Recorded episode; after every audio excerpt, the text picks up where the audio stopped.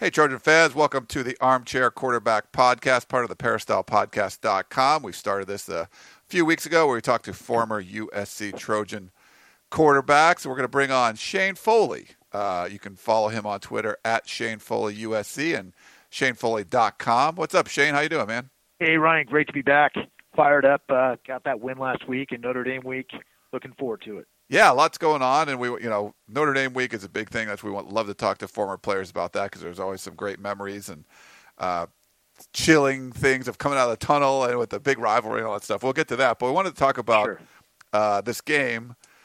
First, it was Coach Ed Orgeron's very first game as the head coach of the USC Trojans, and wanted to get your initial thoughts on how he did game one. Yeah, I loved it. And certainly coming in this situation, first time in USC's history, having a coach take over midseason. And Coach Orgeron was the right guy at the right time.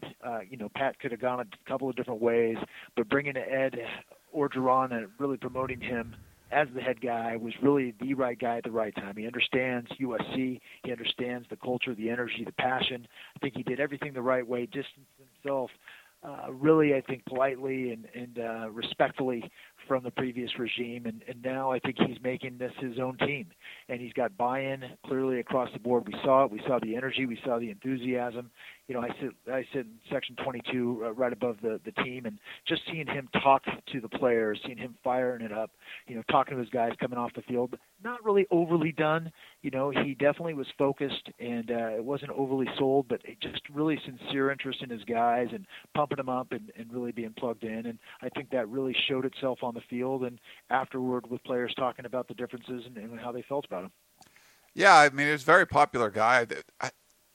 This is kind of strange for me. You've been through coaching changes and stuff when you're tenure, and you've seen other ones come and go, you know, with the Ted Tolner and all that stuff. But the more that Ed Orgeron changes things and the more popular he is with the players, no one's saying a bad word about Lane Kiffin, but you the longer this goes on where he seems to be changing just about everything and it seems to be working, is that kind of like is it like an insult, like an offhand insult at what Lane Kiffin was doing? Or how do you see that all, how that comes out? Well, I think it's a good question, but I think you have to go with what works. And we know clearly losing 4 of the last 7 games, the issues coming down the stretch, finishing 7-6, the bowl game. We know it didn't work, and everybody knew it didn't work. And so there was a lot of passion around that with the team not really playing like Trojans. And that was lost last year, and then having some of the issues, Washington State at home, and even in the wins, really being uninspiring. So I think we saw that it wasn't working.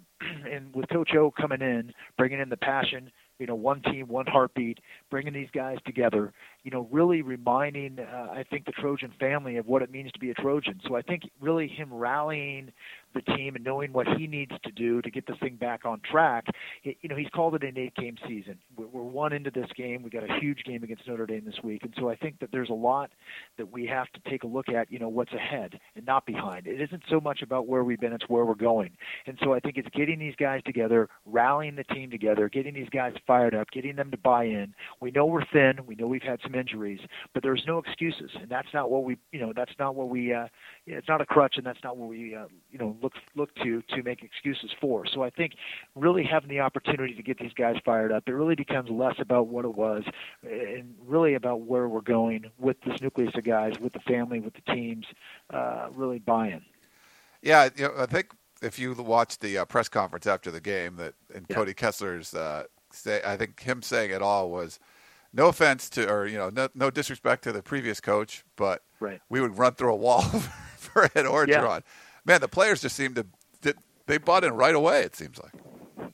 Well, I think that, you know, my take is they always wanted to play for Coach O. I mean, not in the sense of him being a head guy, but the emotion and him really being the heart and soul of this coaching staff and of this football team. I think he inspires that. But I think when you've got a guy on the top – and again, I'm not in the locker room. I don't see what's happening – that to me had really been watered down to some extent. You know, when you're not the head guy, when you're not the first team quarterback, you are kind of taking a back seat. And so I think even if you want to lead and you want to do that, you know, it's not your show to run. And so I think now that he's been empowered by Pat Hayden to be the guy. I think you're really getting to see him, you know, with who he is and really bringing that heart, soul, passion, everything he embodies and brings together. You know, he had a head coaching run, as we know, at Ole Miss. It wasn't overly successful, 10-25 in the tough Southeastern Conference, but I think he learned a lot from it. You've heard him talk about it, and I think, you know, he is the right guy at this time right now. There's no need for us to be talking about, you know, coaching hires and who's going to come in. I think really the focus needs to be on Notre Dame and on this football team right now, 1 week at a time. It was funny, before the show we started talking about thoughts on the game, and when I was listening to the players talk in the press conference in Orgeron, I mean, everyone was happy. He got a Gatorade bath. It was his first win. There was a lot of positive, you know, vibes on the field and in the locker room, or, you know, or in the media room afterwards. Then I go to uscfootball.com, check out the peristyle, and there's a lot of people that weren't happy with the defensive performance. We're going to talk about the secondary in a little bit, but you know, without a Morgan Breslin out there, who, you know, obviously caused a lot of problems for opposing quarterbacks and can generate a lot of pressure. J.R. Tavai, who's comes in, and we haven't seen him for a while because he's been injured, and I don't know how he didn't. No one really asked about this. I think people were focused on the negative in our regular podcast. We didn't even mention J.R. Tavai's name, which I'm kicking myself over. And you mentioned it beforehand. Man, sure. I mean, that was a pretty inspiring performance of what he put on there. One of Ed Orgeron's guys comes in and just really makes plays all day. Well, I think the big thing about it is a W. You know, we had to have a win. At this time right now, we had to have a win. Looking for our first win in conference, you know, being 0-2 and embarrassed at Arizona State, giving up 62 points, all the things we know, and then having, you know, the coaching transition, having a bye week to kind of help us get over that. But this was just monumentally important week. And so to come in and get the win, even if it wasn't pretty, even if we did give up some things late in the game and made it a much closer game than really it should have been, I think clearly I really think that getting that W and taking away the positives is more important than just focusing on the negatives.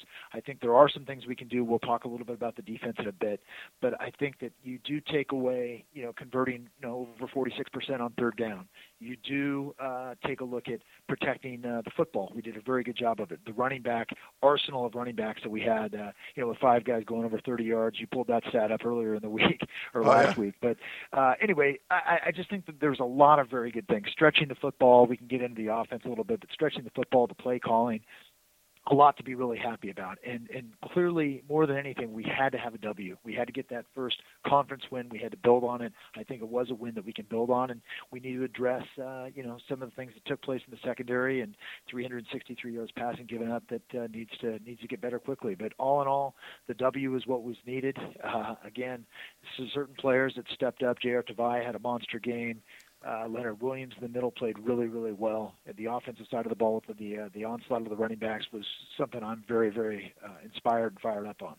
You mentioned the five players rushing over 30 yards. Cody Kessler was among them. And it was funny that USC provides some stats after the game and some notes. And one of the notes was the last time that happened, and now I might get the date wrong, but Shane, you'll remember. But the last time that happened where five USC Trojans rushed for more than 30 yards in a single game, Shane Foley was one of those rushers. Man, you had to go deep on that stat, Ryan. I appreciate the love on that, man. But no, it was, you know, I mean, just a quick trip down memory lane. We actually were playing out at ASU. Mazio Royster was the tailback. Scott Lockwood was the other running back there. A lot of Trojans will remember those guys. And I had 60 yards rushing that day. And so Mazio Royster and Scott Lockwood both were knocked out with concussions. And so we had some other guys that came in and had some runs that day and contributed. So yeah, we had to go back pretty far. But this year, I think it's exciting to see. Clearly, Tre Madden has been the surprise of the team this year. Early on, it's not a surprise anymore. He's hammering the ball and doing a great job, you know, game in and game out. I know he had a little injury that hopefully he's going to be back and recover from. It was great to see Silas Redd come back in and really take ownership on that last drive, to see him hit the ball up in there and really run with authority. Just the passion. You could just see that it was so just fired up the rest of the team, fired up the sideline, fired up the crowd. And so I think that was really great to see. Justin Davis doing what he does at the speed, running downhill. I think he gives us an added element that we've been missing. So I think seeing him do what he does, Buck Allen coming in there, paying homage to Sam Depp Cunningham, jumping over and breaking tackles, doing what he does. And then Ty Isaacs, really rounding it out as a big, strong back, and seeing him really getting his first substantial action was great to see him respond. So I think having this entourage, if you will, of running backs, I think is going to pay off very, very well as we get down the stretch, and having that depth is something we haven't had in a long time. I loved seeing Buck Allen out there doing well, and it's sometimes it's frustrating when you cover this team and we go to workouts and watch practice and watch off-season workouts, and we keep saying Buck Allen looks really good, and then he would never play, and then people are like, "You're full of crap. You don't know what you're talking about." And I'm like, sure. Really, I'm not saying I'm an expert, but to me, it looked like he was pretty good, and then when he finally gets an opportunity, boom! I think the same thing happened with Allen Bradford, where he used to break 80-yard runs in practice all the time. Then they didn't play him. They played him against UCLA or whatever, and he ran for 200 yards. But, yeah, it was nice to see Buck Allen come out and break through. Well, it really was. And I don't know about the past regime and getting in guys' doghouses, guys getting in his doghouse, that kind of thing. But I think that, seeing these guys and having them bust out, I mean, Buck Allen averaged, I think, over 6 yards a carry. Really 2 touchdowns, getting around the edge on the one play and then jumping over and just showing that passion and playing as well as he did. And there's been a lot of talk about Buck Allen, as you've said. So to see these guys all have success, to see them all come and run hard with different styles and really complement each other, not take away from each other, was really, really good to see. It was just fired up. Again, I think Silas coming back in and getting 80 yards and averaging over 4. But really, I think that one of the primary things and primary takeaways from this game, Ryan, that you have to look at as a Trojan fan is really at the end of the game, our backs are to the wall. They had all the momentum, that 2-play touchdown drive there that cut the game to 38-31, and then we're backed up, on that kickoff and, have the ball on our own 5-yard line. That is when a team has to dig in, and we have not been able to do that in the past, at least not consistently. Going back to 2011, I think the second half of the year when we caught fire was the last time that our offensive line really took charge and really was able to run the ball physically. Consistently. I think that was the big thing, coming in, needing to get first downs, knowing that that we're going to run the football, loading the box and running it anyway. I mean, that was huge. Some huge blocks, and Silas Redd really hitting the ball in there and running with authority like he did, knowing that he was going to be running, knowing that SC was going to be running, was just huge. And some of the blocks that were made on that, certainly the left side of the line, we were running over the left side a lot, and seeing those guys have some success was phenomenal. But one of my favorite things that I saw was a crackback by Aguilar. Came back and Silas Redd got hit pretty good, knocked him backward, and actually Aguilar came off his first block, which was a phenomenal block, and came back and took a guy out. So seeing those guys downfield doing a great job, seeing the offensive line really respond and play with the toughness and the orneriness that I think Coach Summers and Coach Orgeron are looking for from the offensive line was firing the USC faithful up. That's a good point. I mean, That wasn't sexy to get the ball deep in your own territory and have to try to run the clock out for 4 minutes, but that was effective. And I don't think everyone's going to come away. I mean, I think some of the fans were the bad taste in your mouth was giving up the late scores, but it's a great point where you're saying that, hey, when have you seen this team have the nastiness to say, we're going to take the ball and we're going to run it down your throat and run the clock out, take care of the rest of the game. Certainly not sexy, but I think that's something that's a good attribute to have for a team like that. Yeah, go back to Notre Dame 2011. That was the last time when we came out and actually ran the football on their night game, just like it's going to be this Saturday. But coming out and then seeing our offensive line take control of the line of scrimmage back then, it's been a long time coming since we've really just played with that kind of toughness, just knowing that we're going to, line up mano-a-mano, go after it, knock those guys back, and make plays. And so I think seeing that, seeing these guys, in a week and a half under Coach O's leadership, and then I'm sure, kind of digging in on this thing. But, I mean, having that toughness and having that desire to get downfield, to make blocks, to win that first battle up front. And that's a lot of football is about winning one-on-one battles. So I think, winning those one-on-one battles, and that's a lot of what football is. And so it's important to be able to just the continuity to be able to run it and run it physically. Coach O's talked about it. He's emphasized it. And I think that toughness is going to be what's, especially going on the road in loud environments, we're going to have to continue that. And it was a great thing to build on in this game. I know some people, again, were upset about giving up plays and big plays in the fourth quarter, and that's going to have to improve. But this takeaway from this, is a very good sign on things to build on. The play calling, I think, seemed to be a little bit different. The first series was interesting where they went no huddle, went three and out real quickly, and then, boom, come back over the top. Nice body control by Nelson Aguilar. What did you see that was different, I guess, with the play calling, or what impressed you? I just saw some more urgency. And that doesn't mean a hurry up all the time. It doesn't mean Oregon's offense. It doesn't mean, running a hurry up. But I just saw a lot more attention to detail. I saw paying attention to the clock late in the game when we needed to drain the clock and let it run out. I saw a lot of that kind of detail, which was phenomenal. But early in the game, I saw Coach Holton really stretch the field. You saw things that we just have not seen in a long time. And that, again, we've seen a play here or there where we stretched the field against Utah State and they gave him a standing O, even though it was incomplete. This was huge. Nelson Aguilar did have a couple of drops, but I think by far it was a very, very positive game for him, and I think he's going to do nothing but get better. I think he fought that ball a little bit on the first play, but he made it, came down, and we scored a touchdown, really got the game started in the right direction. Tre Madden when's the last time you saw a back getting down the field in a seam like that and throwing it over the linebackers and then making a cut like Tre Madden did to make it 14-0, made a huge, huge play to go up 14-0 and really get the crowd fired up. So I think you just saw a lot of I just think you saw a very good mix of running the ball, but also stretching and putting the ball in the players' hands that you just have not seen. Throwing the ball to the tight end, throwing the ball to the backs.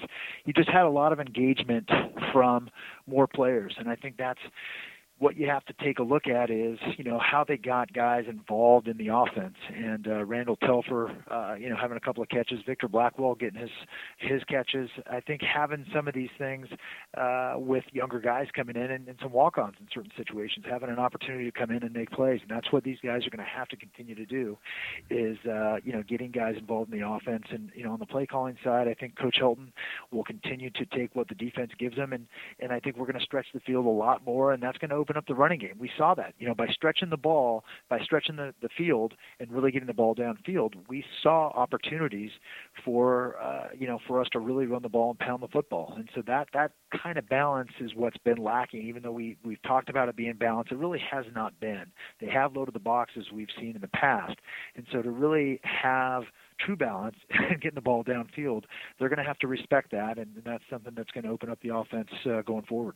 Yeah, I mean, to me, it seemed like a lot of the Lane Kiffin stuff was offense that was varied, but it was always along the line of scrimmage, or mostly along the line of scrimmage. So you're giving It's kind of tipping off the defense that that's what you're going to have to defend. It seemed like there was more intermediate stuff going on. You had to defend not just the line of scrimmage, but you had, out the flats and downfield a little bit and deep as well. It seemed like that just opened things up for everything else.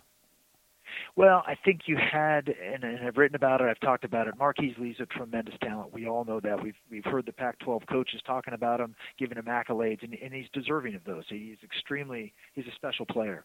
But I think when you have such a desire to get the ball in one guy's hands, with bubble screens, with short passes, close to the line of scrimmage, I think it really takes away, does not add to the football team. And so when you've got a team that's really focused on getting it to one guy, and you start putting all the passes, again, as you said, kind of laterally and close to the line of scrimmage, it ends up hurting your football team. And so I think ultimately when you get the ball to Aguilar, when you get the ball to the tight ends, when you have a running back getting down the field, not just catching it in the flat, I think that gives a defense and a defensive coordinator a lot to think about with the types of design that the Trojans are coming with, is how do they defend? And you got a back like Tre Madden, is 230 pounds, and Silas Redd, who ran like a beast, hitting the ball in there and slashing. He doesn't look like he missed a step. It was phenomenal to see.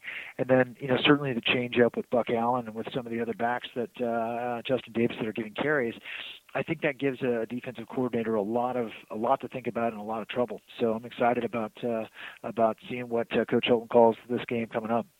The mentioned the secondary before. I know you had some takes on that. With obviously there were some big plays given up late in the half, late in the game.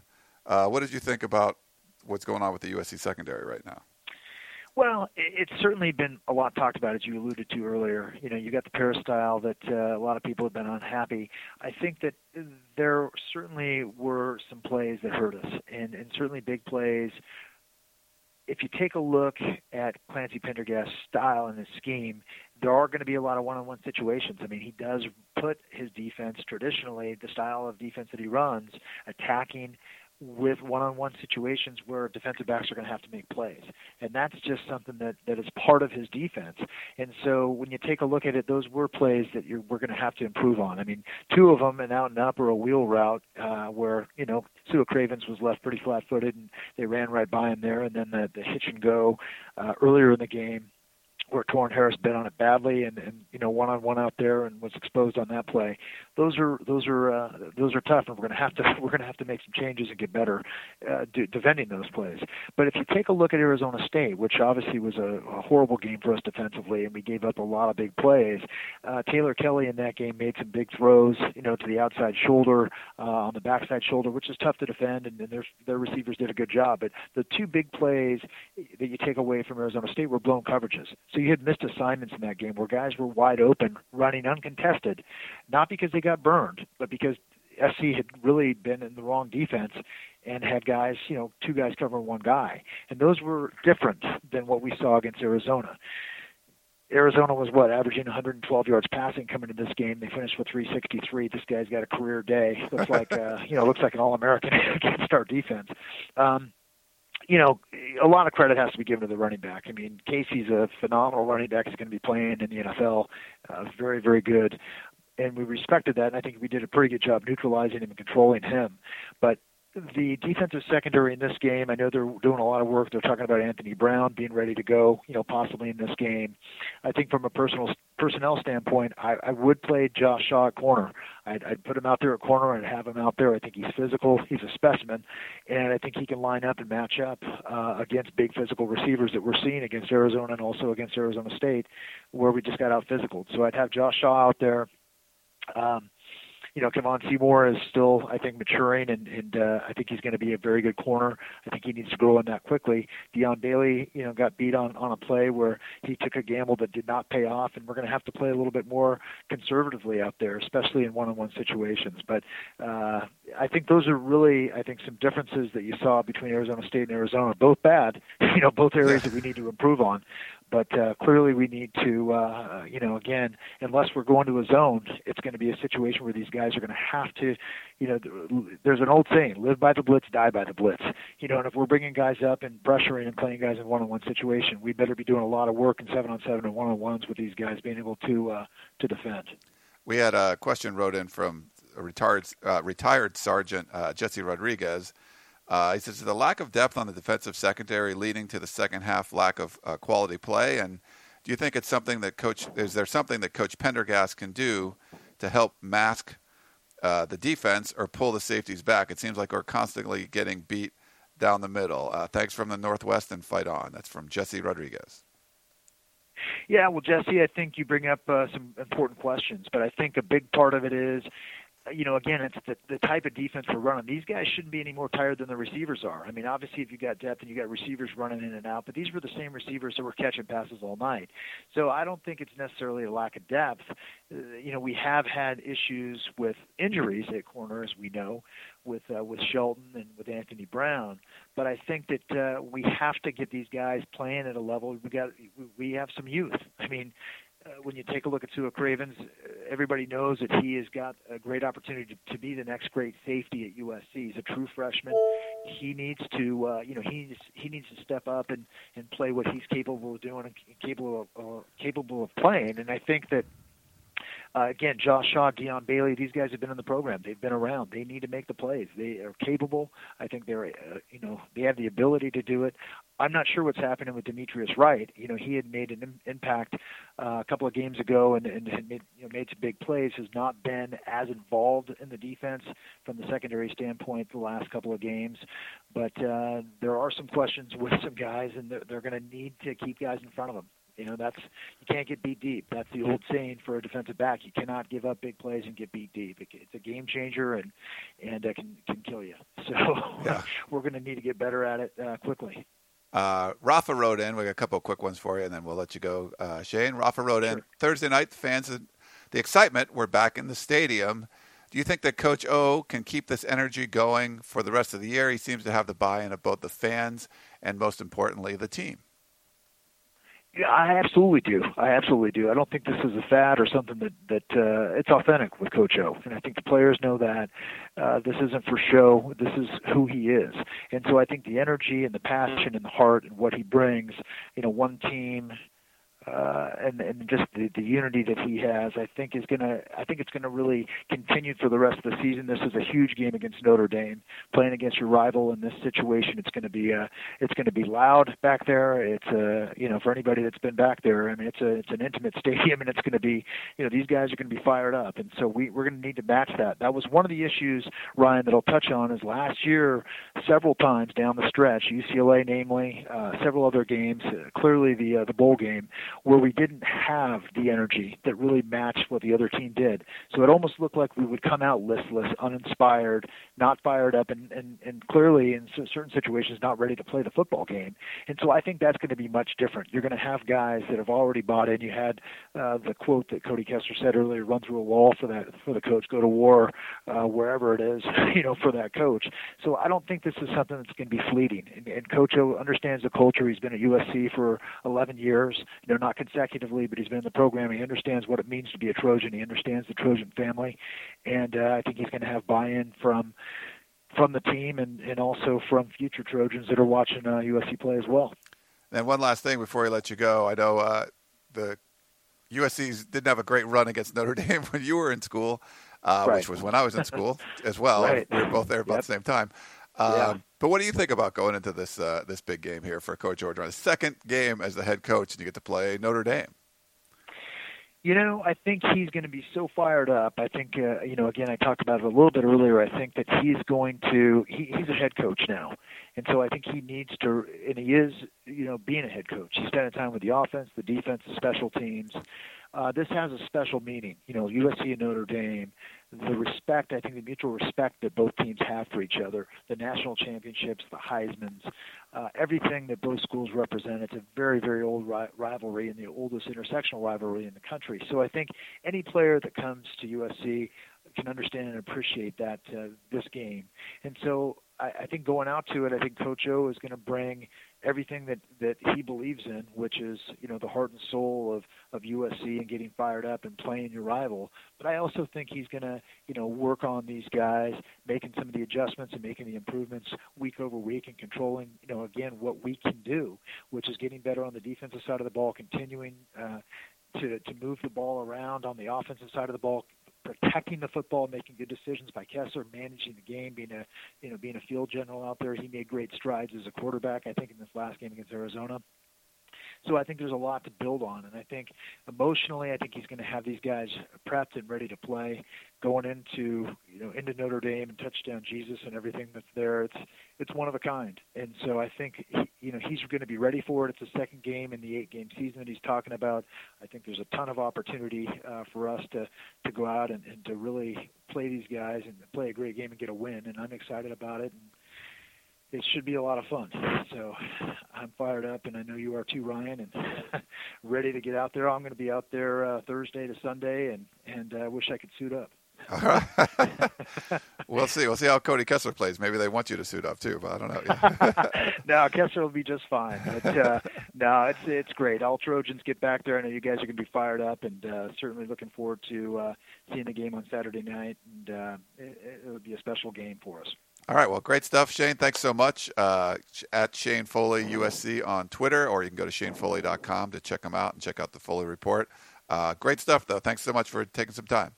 Hey, Ryan. Thanks again for having me, and look forward to talking again soon. Sounds good. All right, everyone else, thank you so much for tuning in to the Armchair Quarterback Podcast. Back again next week with a regular show. Enjoy the USC weekend at Notre Dame.